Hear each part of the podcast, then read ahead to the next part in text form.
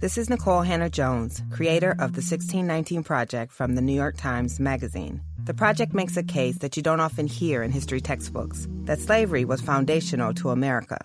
So it wasn't surprising that we ignited a fierce debate among historians about these issues. But that's the power of the New York Times to spark an important dialogue with bold, rigorous reporting that forces us to examine our assumptions. To learn more, go to nytimes.com slash worth it. Getting eight hours of sleep every night? Check. Eat a quality, plant based diet? Check. Exercise four or more times a week? Check. Basically, you're doing everything right to ensure that you lead a long life. So, isn't it time that you were financially rewarded for your commitment to a healthy lifestyle? Q Health IQ. Health IQ uses science and data to secure lower rates for people like you on their life insurance. To see if you qualify, go to healthiq.com slash naked scientist to take the proprietary Health IQ quiz. Depending upon your score, as well as other related qualifying factors, you can save up to 41% on your life insurance premiums compared with other providers. Again, that's healthiq.com slash naked scientist to let them know we sent you and start the process with the Health IQ quiz. There's no commitment, and you'll learn even more about potential opportunities to be rewarded for your commitment to living healthily. That's healthiq.com slash naked scientists. Boldly going where no science show has gone before. The Naked Scientists. This week on The Naked Scientist, we'll be probing the secrets of the cosmos. We'll discover the top priorities for the next generation of space exploration, find out what the echoes of the Big Bang can tell us about the birth of the universe. We'll explore gravitational waves, these are ripples in the very fabric of space and time, plus the importance of understanding the sun, forecasting the weather in space, and the biochemical options for alien life. That's all to come in this very special edition of The Naked Scientists with me, Ben Valsler. As always, if you want to get in touch with any questions or comments, we would love to hear from you. Our email address is chris at thenakedscientists.com, or you can get in touch via Twitter by tweeting at Naked Scientists. The Naked Scientist Podcast, powered by UK Fast, the UK's best hosting provider. On the web at ukfast.net. I'm Ben Valsler, and welcome to a special space science edition of The Naked Scientists.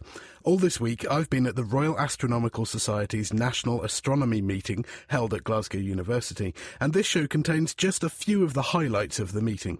To find out more about the Royal Astronomical Society, I spoke to their president, Professor Andy Fabian.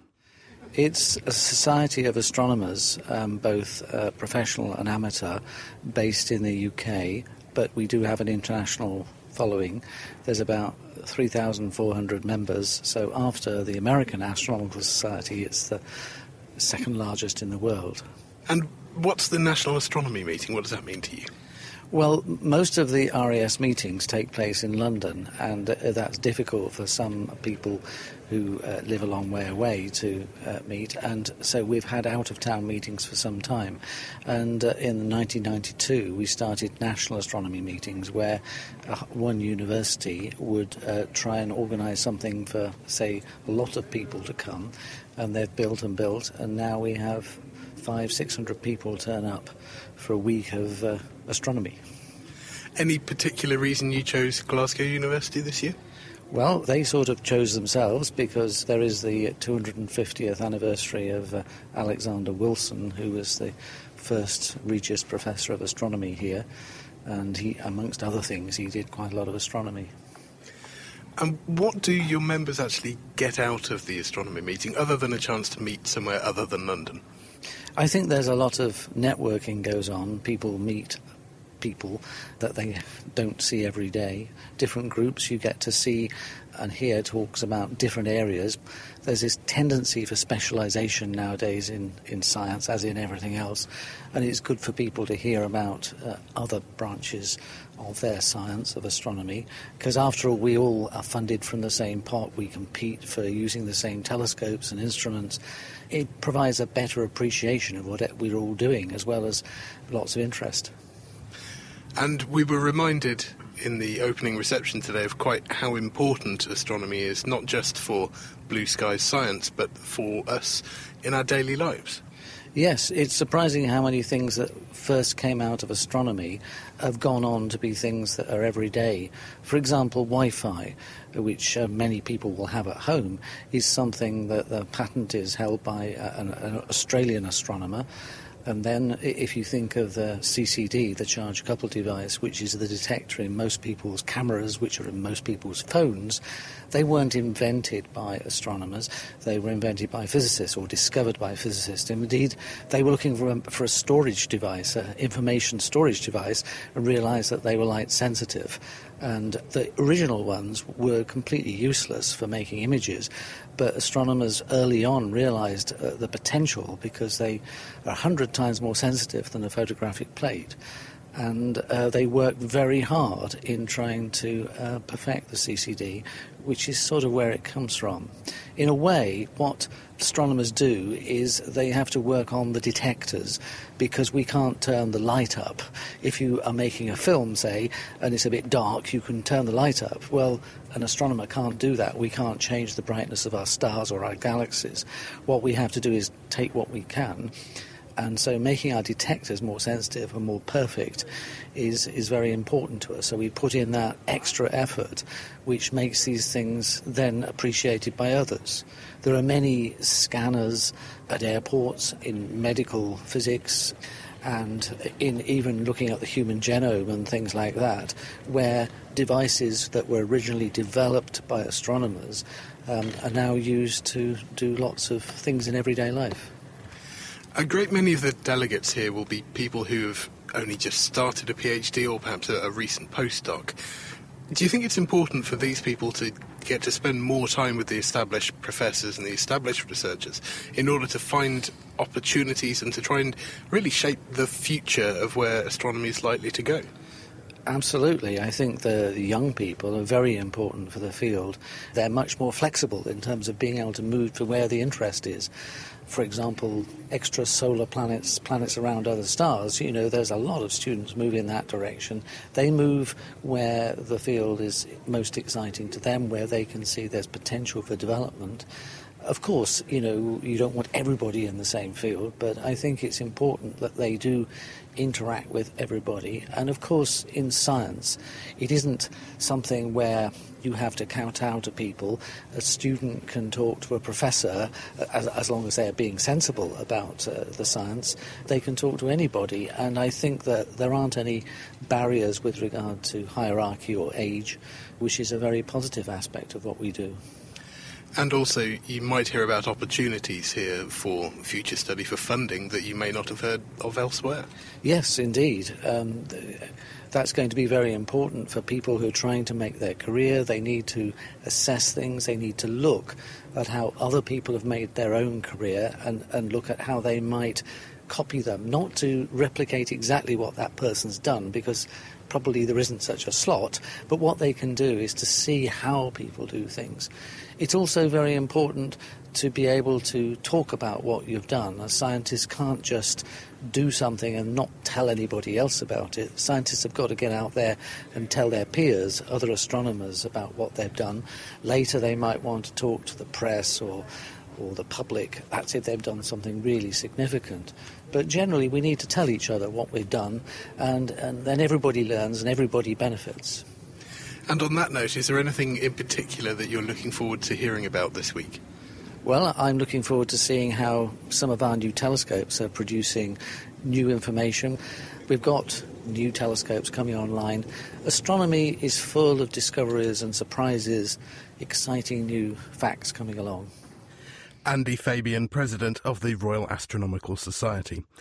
2010 is an important year for astronomy at Glasgow University, as Professor John Brown, who holds the Regius Chair of Astronomy there and is also Astronomer Royal for Scotland, explained.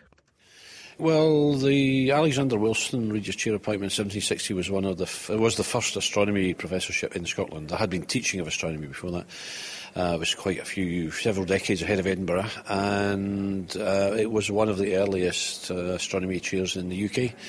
Astronomy has been growing here ever since, so it's, it's a big year for us, and it's a great honour that the RAS decided to bring their National Astronomy meeting here for that purpose. So it's obviously quite a milestone. What have been the, the big scientific achievements from Glasgow?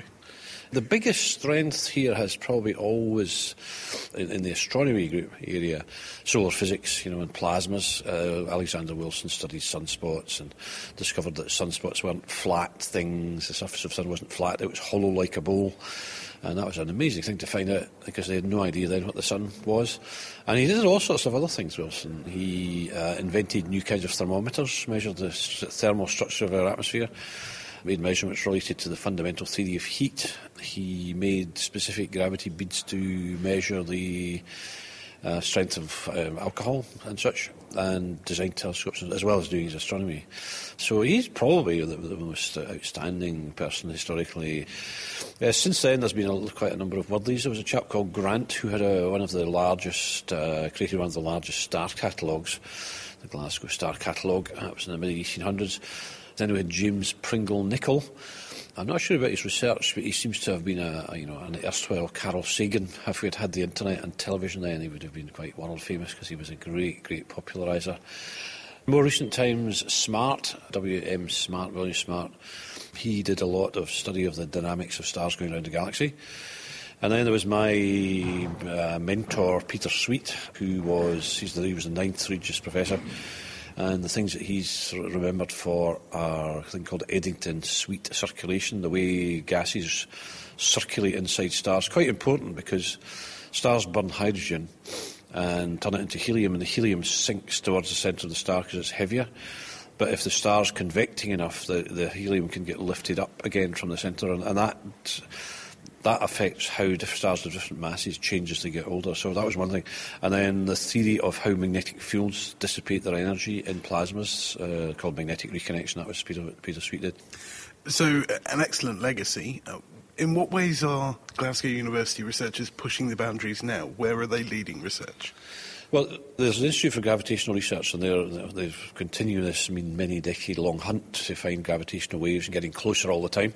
So that's exciting stuff. At the moment, that's not really pure astronomy as such, although it's getting there. A lot of it's engineering, producing very exotic materials and mirrors. The astrophysics is being done in a certain sense is because they're not, they haven't yet detected anything. You can put upper limits on things. So it's getting close to true astrophysics. We, um, in the astronomy group, um, there's some very good cosmology going on, so large-scale structure studies. Plasma, there's basic plasma physics being done with a small plasma lab, which is finding some medical applications, and so on, as well as solar and astrophysical. The, the main thing I do, and that my colleagues do, is study high energy radiation from the sun, flares and so on. We're moving forward in understanding how the sun produces uh, very high energy particles, and, uh, which are related to the aurora and so on. You know, when the sun erupts, it sometimes gives the Earth a clobber with a big gas cloud, and uh, gives us the. Should be getting some quite nice Northern Lights displays over the next uh, little while. John Brown on the rich history and modern priorities of astronomy at Glasgow University. The National Astronomy Meeting gives people an opportunity to find out what others are working on and where the science might take us in the future. Mark McCaughrean from the European Space Agency, or ESA, was at the meeting to explain ESA's Cosmic Vision, their plan to commission and support space missions over the coming years. Cosmic Vision is a program which we put together in the last few years in the European Space Agency to provide some structure, some top level science guidance of the sorts of questions the community would like to see answered. And then we opened up an announcement of opportunity for people to actually propose actual missions against those questions in 2007. Spaceflight, of course, takes a long time to uh, put missions together, but also we went gone through a whole evaluation process to look at studying the missions, see what's feasible, time-wise, cost-wise, what the best science is. So we started with 65 missions, all told, and we're now down to the final six or seven, out of which we're still doing a shootout. It's kind of a technical shootout, looking at what's feasible on the right timescale. We want to get these things launched quite quickly, relatively, 2017 18. And so we don't want to do lots of technology development. You could think of crazy things that might take till 2030 to do, but we want to get some missions in the pipeline because we have missions in this decade flying, but we have a bit of a gap towards the end, and so we want to get these things going. So, what were the questions that we think we want to answer? Well, there are a whole range of questions, starting from how does the sun work, how does the sun influence our lives every day, the, the weather which we have, space weather, but also the weather on the on the surface of the planet, and of course that's of great importance to many people as it relates to climate change. But then going to the other end of the universe, looking at the overall cosmological appearance of the universe. Why is the universe the way that it is? How has the universe evolved to the state that it's in? What's the fate of the universe? But then there's all the things in between. How were stars born? How do planets get born around stars? How do they evolve? What are the chances of finding the conditions for life and maybe even life elsewhere? And then in our own solar system, is life unique in the solar system? Can we go to Mars? Can we go to the oceans of Europa uh, under the ice crust there? And uh, are the conditions right for life there? So it's a kind of a, an overarching set of science questions. Many of the missions will approach many of those questions. And so, was it split evenly? Did you say we have this much resources, we have this many questions? We want to make sure we give X resources per X question. Yeah, that's a very good question. And in fact, m- more traditionally, rather than per question, you would have seen it allocated in the past per discipline. But there was no precondition set on this. Uh, in fact, this time around, uh, the astronomers are in the ascendant. They've got, out of the, the M class missions, the medium class missions we're studying, uh, they've got three of those, three out of the four and two of the uh, L class missions, the large missions, those are astronomy or astrophysics related. That sounds like the planetary people are doing very poorly, but of course they've got other things which they're doing, including going to Mars with NASA, and that's not something that was in the cosmic vision process. That's a separate program at ESA. So the whole Martian exploration is going on in tandem, in parallel. So, what's the difference between a medium class mission and a large class? The amount of money is different between the two of them. And uh, originally, the M mission started off at 300 million euros brought in from ESA. We've had to look at that again, and now we think that to make sense out of those missions, the science goals that the proposers asked, but also that the community felt were, were the, the, best ones, probably going to cost us about 450 million. Uh, we expect then money to come in from the member states of ESA as well, and the European countries who contribute, building bits of the payload, building parts of the instrumentation, maybe roughly 150 million more. So about 600 million for one of those. The L missions have a contribution from us of about 650 million, um, but they will be actually, all three of those which we're looking at at the moment, would be in tandem with United States, Japan, um, and other collaborators. And so those are much bigger missions overall, up to 2 billion, for example, for our Jupiter mission, EJSM. So the amount of resources is larger there, but also we expect them to do more stuff. So the M missions are supposed to be very focused science goal experiments, if you like. Let's pick one question, let's get an answer to it, let's do it as well as we can. The L's are generally more observatory style missions where you're going to look at a whole broad range of questions with a suite of instruments, or go and do outer solar system exploration, which is very expensive to do. It takes a long time to get there. And so, what are the ones that you've considered? You said you've whittled it down to a short list. Well, we have on the M side, the medium missions at the moment, we have uh, three full M's, if you like, the full scale ones. One's called Euclid, and that's a dark energy mission. It's going to be looking at this mysterious stuff that appears to be accelerating the universe rather than the universe slowing down, as you might expect. The second one is a mission called Plato, and Plato is designed to go and look for planets around nearby stars, and it does it by watching for so called transits. When a, if, if you get the alignment just right, a planet orbiting a star will go in front of the star as seen from your telescope or from the Earth, and it'll make the brightness of the star drop very slightly for a, a day or so as it transits across, or a few hours. So that's two out of three. The third one is Solar Orbiter, looking at the sun and looking at how the sun impacts our environment. And to get the best possible view on the sun, you want to get much closer to the sun. And so rather than sitting out at the distance of the Earth, like our current mission, SOHO, does, Solar Orbiter will be going into just a third of that distance, so much closer in, but also it's going to rise up above the plane of the planets so it can look down at the sun, not exactly from above, but from a high enough angle that it can see what's happening at the poles of the sun. So those are the three big M's. And the last one is a thing called. A Spica is actually a Japanese mission. And it's a lot like our Herschel Space Telescope, which we launched a year ago. But the big difference to Herschel, which is doing fantastic stuff, Spica is designed to be actually cooled down. The telescope will have refrigerators on it and cool the telescope down to just six degrees above absolute zero, so minus 200 and, see if I can do the maths, 67 degrees Kelvin. And that reduces the background, the emission of the telescope itself, and it makes all the instruments much more sensitive. So it's like a super Herschel. And we would be contributing the actual telescope plus one of the instruments. So those are our four M's. And the L class, the large missions? Well, there we have three missions which are effectively all in collaboration with the, the United States, with NASA. One of them is called EJSM, the Europa Jupiter System Mission, going off to Jupiter, studying Jupiter in great detail, but also flying two orbiters, one around Ganymede and one around Europa. And that's to study those very interesting moons. Those moons have water oceans, we think, under very thick crusts of ice. And so, very interesting environments potentially for life elsewhere in our solar system.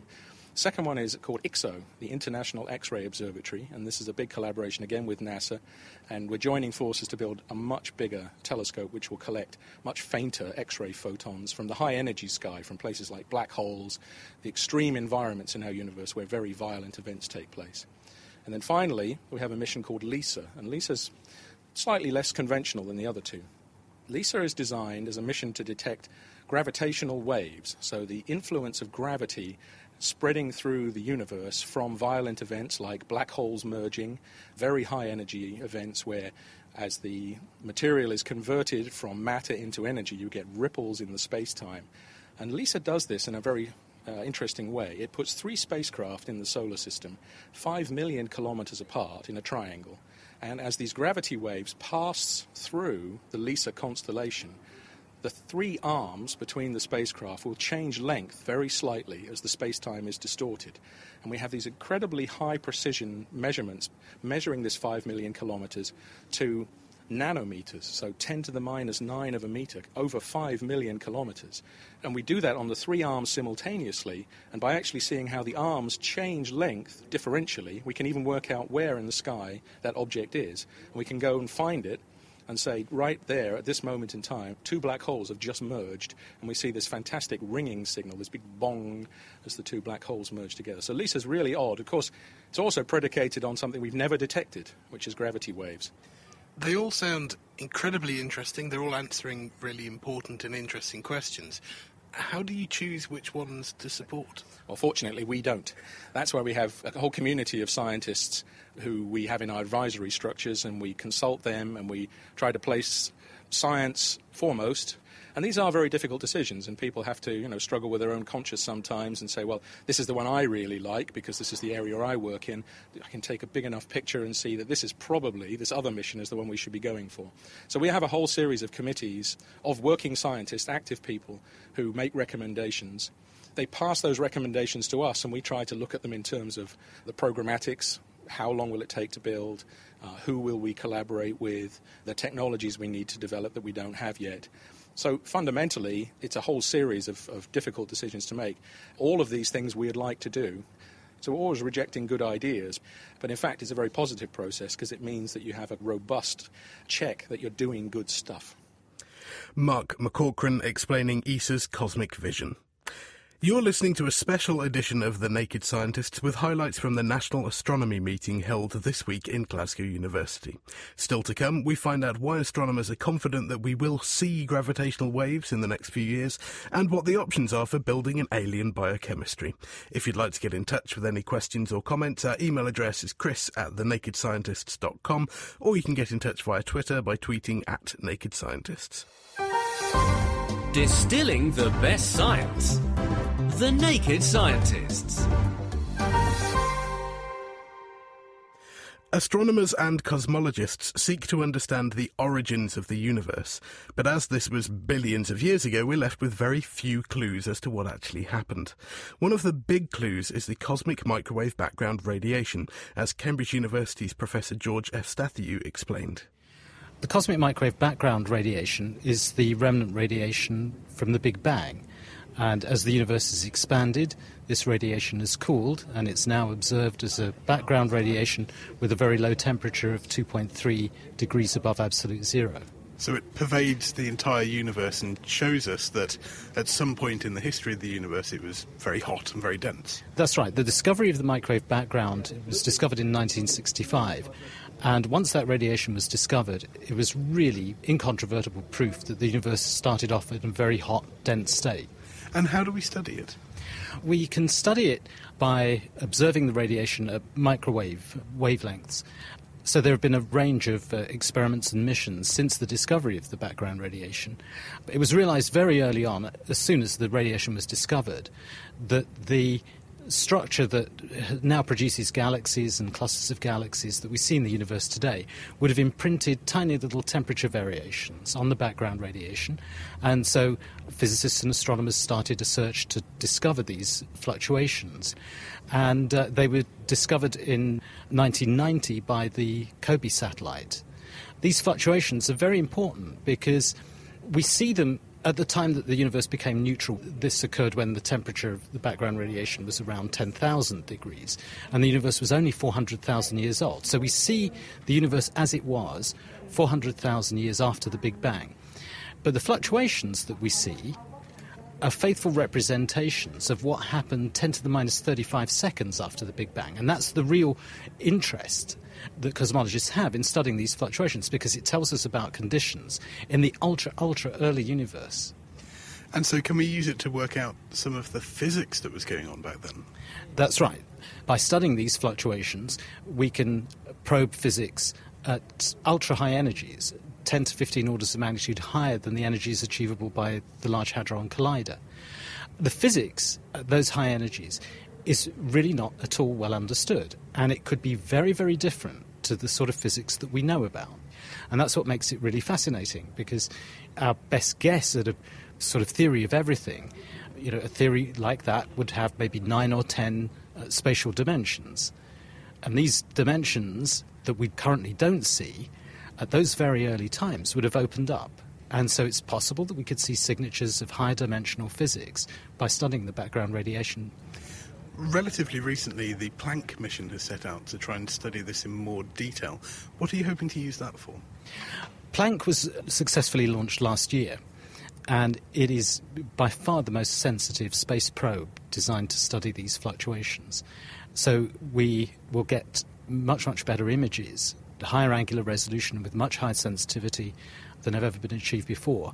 And we're also measuring the polarization. This background radiation, the fluctuations are slightly polarized. They're polarized at the few percent level, and Planck has sensitivity to polarization, and so we expect to create a, an accurate picture of not just the distribution of temperature, but the distribution of polarization. That's very important because gravitational waves generated in the very early universe can produce a specific type of polarization pattern which we may detect. So, what's the, the really big question that we're trying to answer? We know very little about the physics at these very early times. What we would like to know is what actually happened very, very close to the Big Bang, not just in a sort of conceptual way, but to actually really probe the structure of the Big Bang. What we think happened is that very close to the Big Bang, the universe underwent a period where it effectively expanded faster than the speed of light. So we call this a, a period of inflation. Uh, it's a very attractive theory. We, it's not a, a well founded theory in terms of physics yet. So we don't understand the mechanism, we don't understand any of the details. What we hope to do with Planck is to get enough information that we can actually get a handle on what actually happened. Did the universe really go through an inflationary phase of expansion? What was the physics responsible for inflation? How were the fluctuations generated? What was the energy scale of inflation? These are the sort of questions that we, we hope to answer. George Efstathiou on how we can use the leftover radiation from the Big Bang to probe the early universe. Still to come, we find out why solar physics is quite so important and how we're striving to predict the space weather. But first, in 1916, Albert Einstein predicted that gravitational waves, these are ripples in the very fabric of space and time, must exist. We now know that they do, but we still can't observe them directly. Professor B.S. Sathyaprakash from Cardiff University explained more about these mysterious ripples. Gravitational waves are really consequence of uh, combining Newton's gravity with uh, Einstein's special theory of relativity in Einstein's special relativity, he showed that nothing can move at speeds uh, greater than the speed of light. But according to Newton's gravity, gravity will have to travel instantaneously. And that's impossible according to Einstein's special relativity. So, in a way, when you marry Newton's gravity with Einstein's relativity, you have to have gravitational waves. So, in a few more words, gravitational waves are simply ripples in the very fabric of space and time which travel from their sources at the speed of light. So, like light, does it come in photons or is it a little bit more complicated? It's actually not so much more complicated at all because light, we can think of them as particles only when the wavelength is tiny, which means energy is extremely high. When we are talking about gravitational waves, the wavelength is extremely large. If we have very high energetic gravitational waves, we would probably think of them as gravitons, which are the names given to particles of gravitational waves. But the correct way of thinking about them is really that they are ripples. Uh, you know, you throw a stone in a pond that produces ripples outwards, and similarly, if there is an exploding star that sends out ripples of uh, gravity, and uh, those are gravitational waves. Are they entirely theoretical, or have we experimental observations of them? Until about uh, 30 years ago, they were completely theoretical. and in fact, even Einstein is supposed to have said, oh, they are an artifact of my theory. There is really no way to generate them or detect them. But lo and behold, astronomical observations have actually given us a system. Namely, it consists of a pair of stars. They are very, very dense stars, and they're going around each other. What would happen in uh, Newton's law of gravity is that they will go on like that forever, not changing their period, not doing anything much. Whereas in Einstein's theory of gravity, they're churning the space time in which they are moving. And therefore, they are generating gravitational waves. And gravitational waves carry energy, and they carry rotational energy from the system. And that energy has to actually come from the rotational energy, which means that the period of the binary is going to decrease and this has been observed. The agreement between observation and theory is so wonderful, there is no other explanation for the decrease in period other than gravity waves. So we know for sure gravity waves exist. So, is there or will there be a direct way of observing them rather than just observing the impact that they have? I think you put it uh, very, very rightly. There is no way of concluding from this binary that we have directly observed gravitation waves we have to find a way of detecting them indirectly. And currently, world over, there are many gravitational wave detectors that are currently being built. And they are actually taking data. And this data is being analyzed, so we may or may not detect them now. But they're also being upgraded, upgraded to the level where we are guaranteed of detecting gravitational waves within the next five to ten years or so what can we do with them once we measure them? What can they tell us about the universe? We might be able to learn a lot more about the way the universe works, especially about what we call the energetic universe, the universe in which there is so much of uh, energy that you can't see the object in photons. You can't see the object in radio waves or light. And that's because it's shrouded with a lot of matter, very dense matter, and the only way we might be able to learn about them is actually by observing gravitational waves. Uh, one example that comes to mind immediately is a pair of black holes. Now, black holes are really dark only in light and radio waves, etc., but they're not dark in gravitational waves. If you compress a black hole, energy that you put in will be emitted in gravitational waves, and the black hole will uh, regain its original shape. Now, the way you can compress is to take another black hole and hit it. hit this first one with the second black hole. And we don't need to really do that ourselves. Nature provides for us uh, what are called binary black holes. These are two black holes that are going around.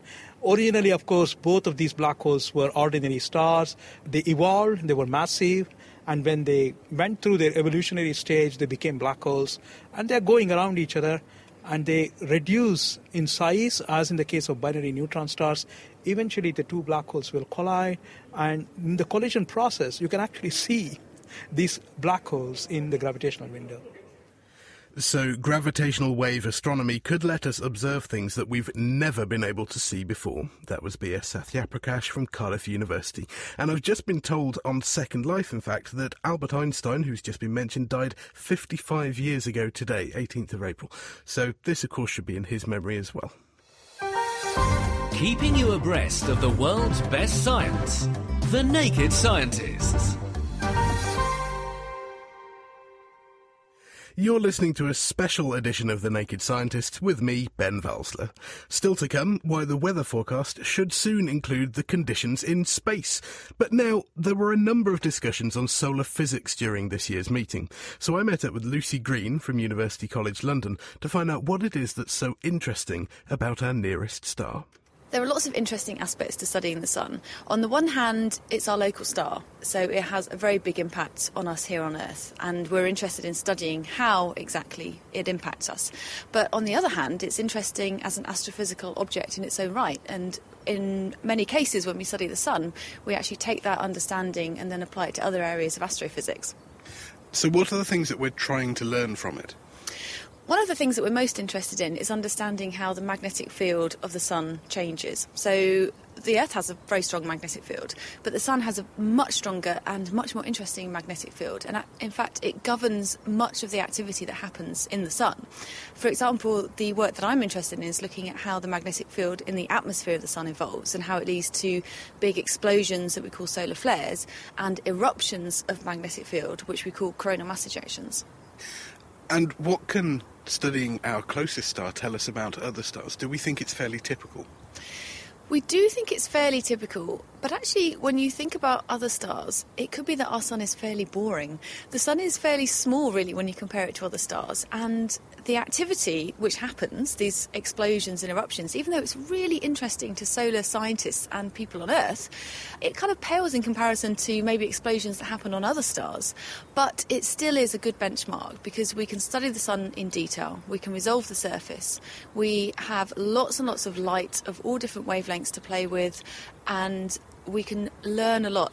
One interesting piece of research that's happened recently has taken a model of coronal mass ejections, so these eruptions of magnetic field from the sun's atmosphere, and has applied it to jets which are seen coming from the accretion disks of black holes. And that's a really nice transfer of understanding. So we can look at the coronal mass ejections and we can look at the eruption, we can think about the configuration of the magnetic fields, for example, and then see if those models match with the observations of black holes. And in this case, they did.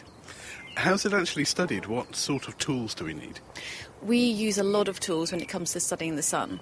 We can look at maps of the magnetic field at the solar surface, and that's very, very important. And we can get some idea about the three dimensional field very low down in the sun's atmosphere. But at the moment, we're not able to measure the magnetic field high up in the sun's atmosphere. And that's partly due to the fact that the gases in the sun's atmosphere are incredibly hot, so they smear out the signature of the magnetic field. But actually, a lot of the interesting stuff happens in the magnetic field high up in the atmosphere. So that's exactly where we want to get the information. So, in the absence of having a direct measurement of the magnetic field, what we can do is try and infer what's happening. And we can do that by taking observations of the sun in X ray uh, radiation and also extreme ultraviolet radiation. And the emission at these wavelengths actually traces out the shapes of the magnetic fields and gives us some sense of what's happening. So, going back to these enormous ejections of material from the sun, the coronal mass ejections, these have quite a big impact on technology here on Earth and, and our satellites. But what does actually cause them? Well, that's one of the questions I'm working on as a researcher, and I think it's one of the most important questions in solar physics.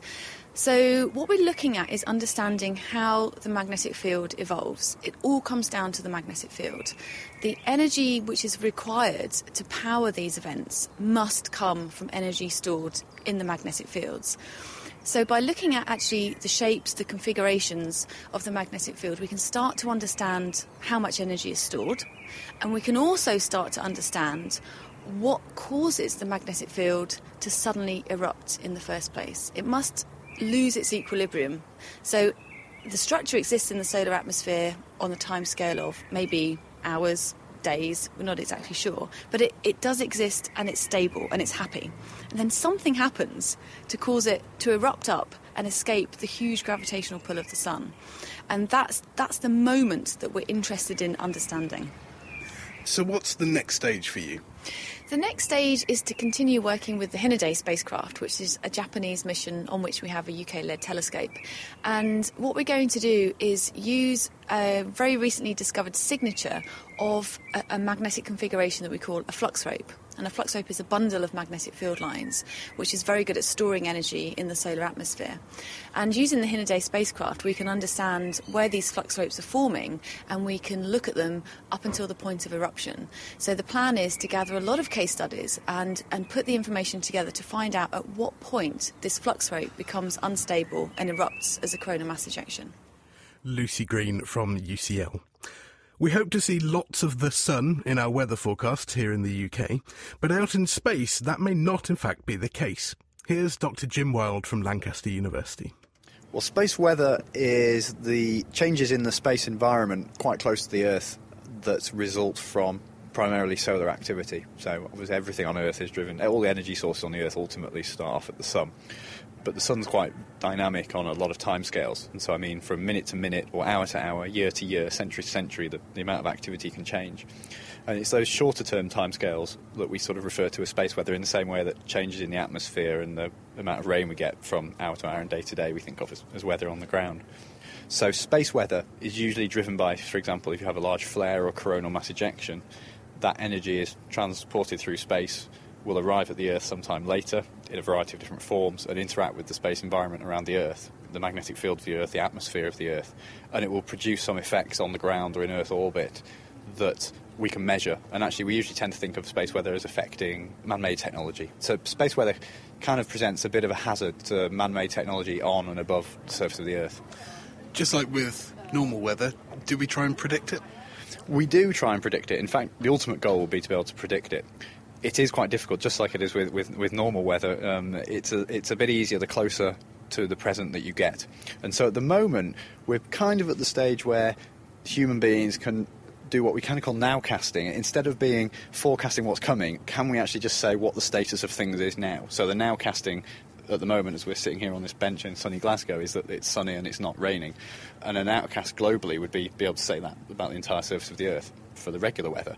Well, if you think about space weather, the nowcast would be how much radiation is coming from the sun, how many energetic particles are coming from the sun, what's the status of the Earth's atmosphere, the upper ionosphere that we use for radio communications, the radiation belts, how energized are they, how much energy is coming into the auroral zones that causes the northern lights, all those kind of effects. So if nowcasting is the first stage, and we can sort of do that. We can make measurements in real time even from spacecraft that are upstream of the Earth. So we have Sentinel spacecraft that are located about 250 Earth radii upstream of the Earth, and they sit there and sample the solar wind that's on its way to us from the Sun. So we know what's coming, and that gives about an hour's warning. Uh, we can take pictures of the Sun, so that can tell us about things that are going to take about three days to arrive at the Earth. So we can start to forecast, but it's still quite crude. We're kind of at the stage of being able to say in the summer it will be generally warmer than the winter, and there's probably a big storm due in a, a few days, but it may or may not strike. We're not quite sure yet. So it's still a quite ballpark at the moment. So how's it studied? What tools do we need to use? There's really a whole suite of tools. So we start all the way from upstream of the Earth. So if you imagine you have the Sun 93 million miles away, material leaving the surface of the Sun, so physical material, charged gas that we call plasma, that generally takes a few days to get to the Earth. So if we have a spacecraft that's upstream of the Earth that's sitting in this, this solar wind, it can taste and smell, if you like. You can see the composition of the solar wind, how energetic it is, how much of the sun's magnetic field that solar wind is dragging out with it. So we have space-based tools that are quite a long way from the Earth. Then coming a bit closer, we have a, an international flotilla of satellites orbiting the Earth, right down to the radiation belts, and then getting to quite low altitudes above the surface of the Earth, to a few hundred kilometres above the surface of the Earth. And then on the ground, we have whole suites of radars that study the atmosphere, the upper atmosphere, and the ionosphere. So that's the electrically charged part of the, the upper atmosphere. And that's typically a, a, from a few tens to a few hundred kilometres.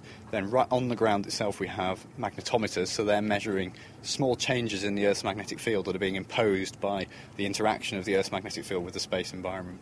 And so we have everything from stuff, little boxes on the ground that cost a couple of hundred quid, to, to multi billion pound satellite missions, which are 250 planetary radii upstream of the Earth. If one of the things we're hoping to monitor or prevent, or at least be prepared for, is, is damage to our technology by the space weather, isn't it a bit of a risk putting a multi million pound satellite between the sun and us? I mean, certainly the, the satellites that are upstream and monitoring the, the, space weather environment, they are outside of the Earth's protective magnetic field to begin with and the protective barrier of the Earth's atmosphere. So they are in quite harsh radiation environments, and they're, they're built to withstand some of this. But you can certainly see when we have large events that these spacecraft do take a bit of a kicking. There is a very famous event, well, to scientists it's very famous. In, in October 2003, there was a large flare, and accompanying that flare was a, a coronal mass ejection, a big explosion on the solar surface which threw out about a billion tons of energised electrically charged plasma, this is electrically charged gas, which travelled towards the Earth at about a million miles an hour. So it took a few days to arrive at the Earth, so, and when it arrived, it was about October the 31st, so it was a Halloween storm. Scientists are wonderfully imaginative when it comes to naming these things. But that passed by several spacecraft on the way, and you could see this thing coming. You could see it coming in the images. You could see the blast, and then you could see huge amounts of noise and radiation damage to the spacecraft. So actually, the spacecraft solar cells, which are obviously designed to absorb radiation and create electricity, actually absorbed huge amounts of damaging radiation, and it knocked a couple of months off the, the expected lifetime of those solar cells. So yeah, they're in quite an extreme environment, but it's kind of like you know you, you have to have a thermometer to put into the jug of hot water to measure how hot the water is. So you need to build something that will last. How do you adapt a spacecraft to be able to cope with those conditions? The ones that, are, that, go upstream, they're generally built to be radiation hard. So the components they use are built to withstand radiation environments. So they're quite different to the kind of components you would buy if you were building a building a radio set yourself. They're, they're radiation hardened uh, bits of kit. Um, for stuff that's a bit closer to the Earth, what you tend to find is that, that they get some shielding naturally from the Earth, but they can still be exposed to damaging radiation doses, and especially electrically charged particles, because these blitz through semiconductor chips and they, they, they change ones into zeros, which can be a very bad thing in a circuit if it controls a computer on board a spacecraft. So what we can do is those spacecraft can be put into much more safe modes, so they can be powered down, for example, or told to, to disregard any strange commands for the next few hours, or, or, or shunted into even slightly different orbits in extreme cases. But of course, the trick there is knowing these things are coming, and that's where the forecasting and nowcasting comes in, because we really want to be able to study what's coming and be able to say, okay, spacecraft need to be a bit aware now that something interesting is going to happen. And as well, it's not just spacecraft in orbit. Going back to a very common Earth analogy, you wouldn't launch a ship, a brand new ship into a typhoon, in the same way that the spacecraft providers, the, whether it's a communication satellite or a scientific mission, you wouldn't launch that into a, a very damaging or extreme space environment. So what you generally want to know is, is it quiet at the moment, and is it likely to stay quiet for the next couple of days so my spacecraft can get launched and into some regularised orbit before any bad weather hits. Dr. Jim Wild on forecasting the space weather. Many new and interesting results are published and discussed at the National Astronomy Meeting. This year, Professor Andrew Collier Cameron from the University of St Andrews announced some surprising discoveries from the Wide Angle Search for Planets, or WASP, project. We've announced the discovery of nine new transiting planets from the WASP project, which brings our grand total up to about 28. And among those, we've also done additional observations aimed at measuring the tilt of the planet's orbit relative to the star's equator. And it turns out that two of the nine have orbits that are so strongly tilted that they're actually going around the star in the opposite direction to the star's spin, which is a bit of a surprise. So these two oddballs join another three previously discovered WASP planets to which we've applied the same technique and which we've also found are going around in the sense opposite to the star's spin. Now, there's another group who've also found a sixth retrograde planet like this, and this brings the grand total up to six planets out of 27 whose orbital tilts have been studied so far that are going around in the wrong direction. So these close orbiting planets, which previously everybody expected would be orbiting neatly in the star's equatorial plane, actually turn out to be all over the place. Why was this result so unexpected? It came as a surprise because for many years we've always considered that hot Jupiters form in the cold outer reaches of a planetary system, much as the gas giants in our own system did, but that they underwent unbalanced forces in those disks, which very rapidly, within a few million years, drove them in through the disk and then left them parked in orbits very close around their stars. The trouble is that the star itself has formed out of the material from that same disk. So, rather like a ping pong ball sitting on the plug hole, you would expect it to be spinning in the same direction as the water is going down the plug hole. So, to find a planet going around in the opposite direction suggests that it's been through some very violent interaction with something else, which has completely reversed its motion. We tend to have the idea that the early life of any solar system is quite violent anyway. There's lots of interactions, there's lots of collisions. Why should we be surprised that we're seeing evidence of violent action in other solar systems? Well, the violence that happened in our own planetary system all happened in more or less a single plane because it was driven by Jupiter and Saturn having formed in the outer reaches of the solar system. And there's a beautiful theory whereby they migrated very slowly in towards the Sun. They never got very far. But they reached a point where Jupiter was going around the Sun twice for every once that Saturn went around, and that played dynamical havoc with the rest of the system. It pushed Uranus and Neptune from relatively small orbits out to where they are today, and at the same time, it sent planetesimals bombarding the inner solar system. And bodies like Mercury and the Moon still bear the cratering record of this so called late heavy bombardment, which happened about 700 million years into the solar system's history. But the sort of violence we're talking about here is of the kind where something like that Jupiter Saturn event might have happened, but it was so violent that it actually resulted in one planet being thrown clean out of the system and the other one stranded in a highly eccentric orbit. Even that might not be enough to give you a backward planet. And there is a third flavour of the theory, which invokes something that's called the Kozai mechanism. Now, this was actually originally developed to explain why some comets have very highly tilted orbits because of the influence of Jupiter going around the Sun. Now, if you scale that picture up and you imagine a star that has, say, a distant low mass stellar or brown dwarf companion, and if you've got a perfectly normal Jupiter, you do computer simulations and you find that the orbit of the Jupiter suddenly begins to oscillate and become very, very elongated. The planet passes very close to its star, and moreover, the orbit begins to tumble. The upshot of this is that every time the planet goes close to the star, it raises a tidal bulge, and that gradually leads to shrinkage of the orbit and the eventual formation of a hot Jupiter, but a hot Jupiter that isn't necessarily in the plane of the star's equator. Uh, it can be parked at just about any angle at all, and that is actually remarkably close to the picture that seems to be emerging from our observations. So, if these systems have had a rampaging gas giant flying about at all sorts of angles throughout their history, would we expect to find other planets there? It would be very difficult to find terrestrial planets because the, the old theory, whereby uh, Jupiter migrates in through the disk, requires that process to happen while the disk is still there, obviously. And since the lifetime of the disk is only about three million years, then you have absolutely no trouble forming terrestrial planets out of the debris that's left in its wake. Now, we think from meteoritic evidence and radioisotope e- evidence and from astrophysical evidence looking at other planetary systems that it takes about 100 million years for terrestrial planets to form. So Jupiter like planets form very quickly, but Earth like planets form very slowly. So if you have a process that takes hundreds of millions of years, as this Kozai mechanism does, then, as you say, the rampaging gas giant is going to disperse all of those planetesimals long before they have a chance to build a terrestrial planet.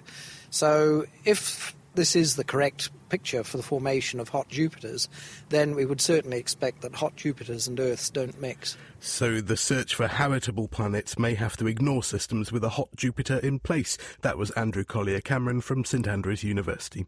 Finally this week, a new way to think about the search for extraterrestrial life. Here's Cambridge University's William Bains. I come at this from a, a very indirect historical route, but in summary, um, I became interested in astrobiology because of some particular chemistry I was doing.